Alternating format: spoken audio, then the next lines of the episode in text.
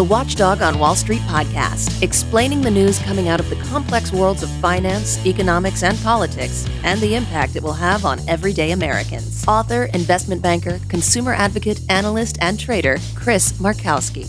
Student loan payments are back. Yes. Sunday, Sunday, Sunday. Yep, the Trump administration's pandemic student loan pause uh, ended. Um, you got 28 million borrowers uh, going to have to start paying back, paying back their loans. Um, again, I, I, I get it. Um, you know, colleges and universities try to tell you, yeah, you get a degree here, everybody's going to be making six figures. Sure, that that gender studies degree is going to really put a lot of coin in your pocket.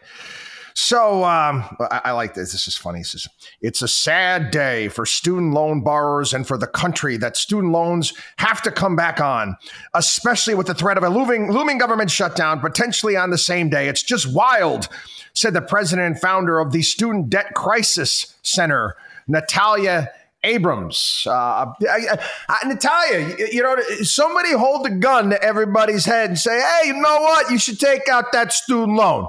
It's like a, you know, Don Corleone going to make you an offer you can't refuse. Yeah, you better. You're going to have to take out that student loan. No, you, you did it all on your own.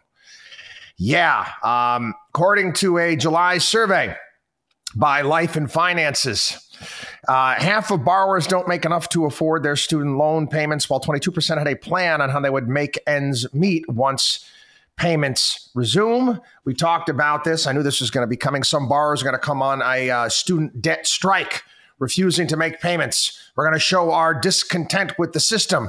Yes, my fellow taxpayers should give me money to go to school, no matter what the stupid degree might be. Yes, that should be on them. It shouldn't be on me. Um, again, they've got this repayment plan that's going to allow borrowers to miss their monthly payments for the next year with fewer consequences. Um, again, you, you, look at this stuff, you see what's going on. And again, I'm, I'm sorry, you know, this is where I'm an equal opportunity basher. I know Biden with the student loan forgiveness. Uh, you know, Trump signed off on this.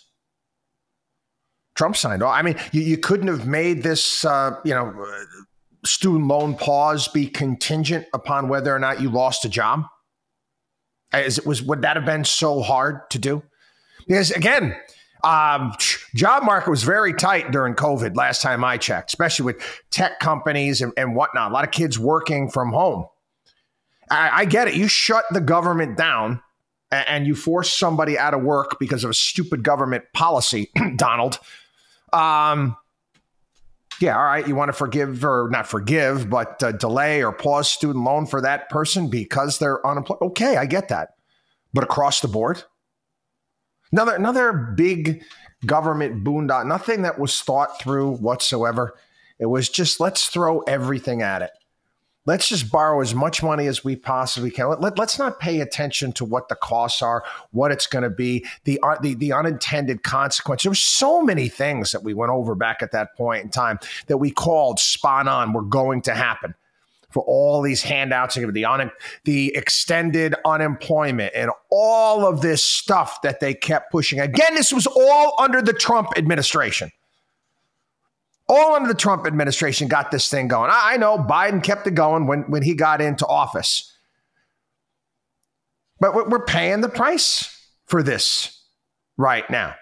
Um, again, you know, this, I do think that this is going to hit, you know, a lot of kids. Obviously, they're going to have to, you know, not going to have to change some of their spending patterns uh, to some degree. And, you know, not to mention, you know, might have to go out and get a, that second job. You might have to work weekends. Um, I'm sorry, I got a big can of suck it up for you. I did it. I know countless people that have done it. Um, what's stopping you? Oh, I need my I need my sanity time. I gotta have, you know, I gotta have a four day work week. Well, maybe you should have thought about that when you decided to go out and borrow six figures and get a useless degree. Watchdog on wallstreet.com.